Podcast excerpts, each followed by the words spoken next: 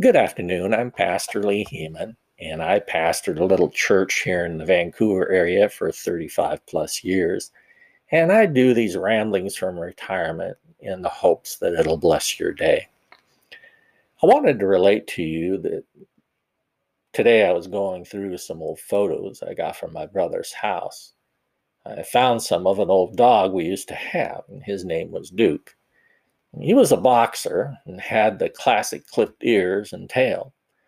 Duke lived for about 18 years, and he was a good old dog, but there was one thing he would do that was very hilarious. He would get downright contrite and embarrassed if you chastised him. He would hang his head, lie down, roll his eyes, and make light grumbling noises as if he were saying, It wasn't me, it's not my fault.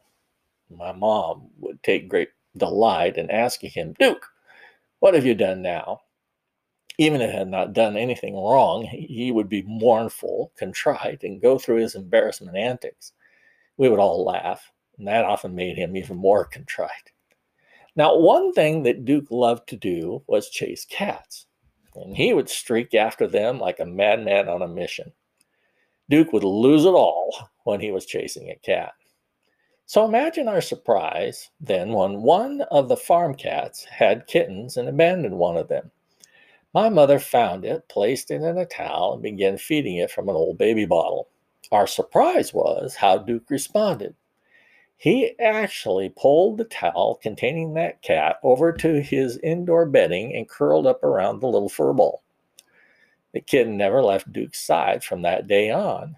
And as it grew, it would be found climbing all over this big old dog, pulling on his stubby ears and jumping up and smacking Duke's stub of the tail. Duke would pick up the little kitten in his mouth, gently by its head, take it to his blankets, and lick it all over until it slept. My dad would often tease us and say that Duke was, quote, just tenderizing the cat for a snack later, end quote. But this was not the case. Because even after the cat grew up into a great cat, an adult cat, Duke treated her as his own.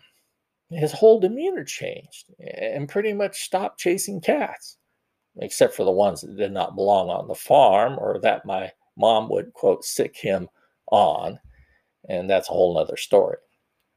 But as I sat there and thought about Duke, I was reminded of what the Apostle Paul wrote his young friend Timothy when he wrote him that the sins of some men are obvious, reaching the place of judgment ahead of them. The sins of others trail behind them. In the same way, good deeds are obvious, and even those that are not cannot be hidden. 1 Timothy 5 24 through 25, New International Version.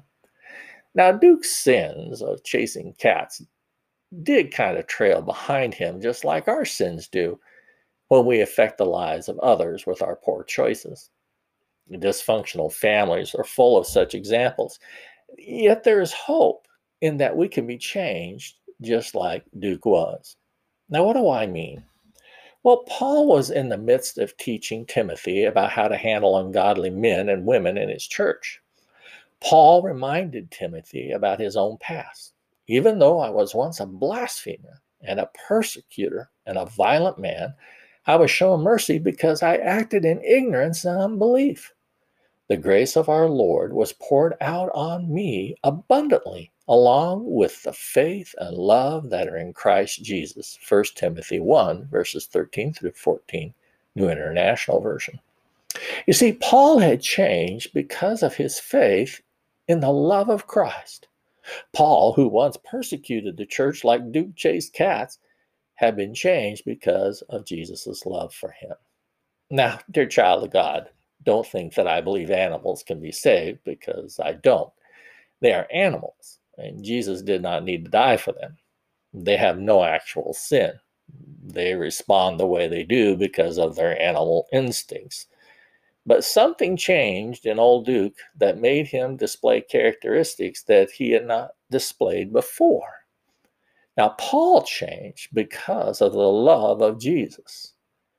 And the beautiful truth is, we can as well.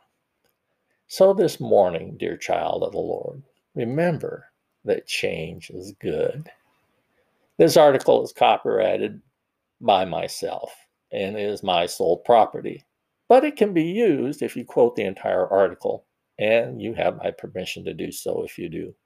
May God richly bless you. May you have a wonderful day.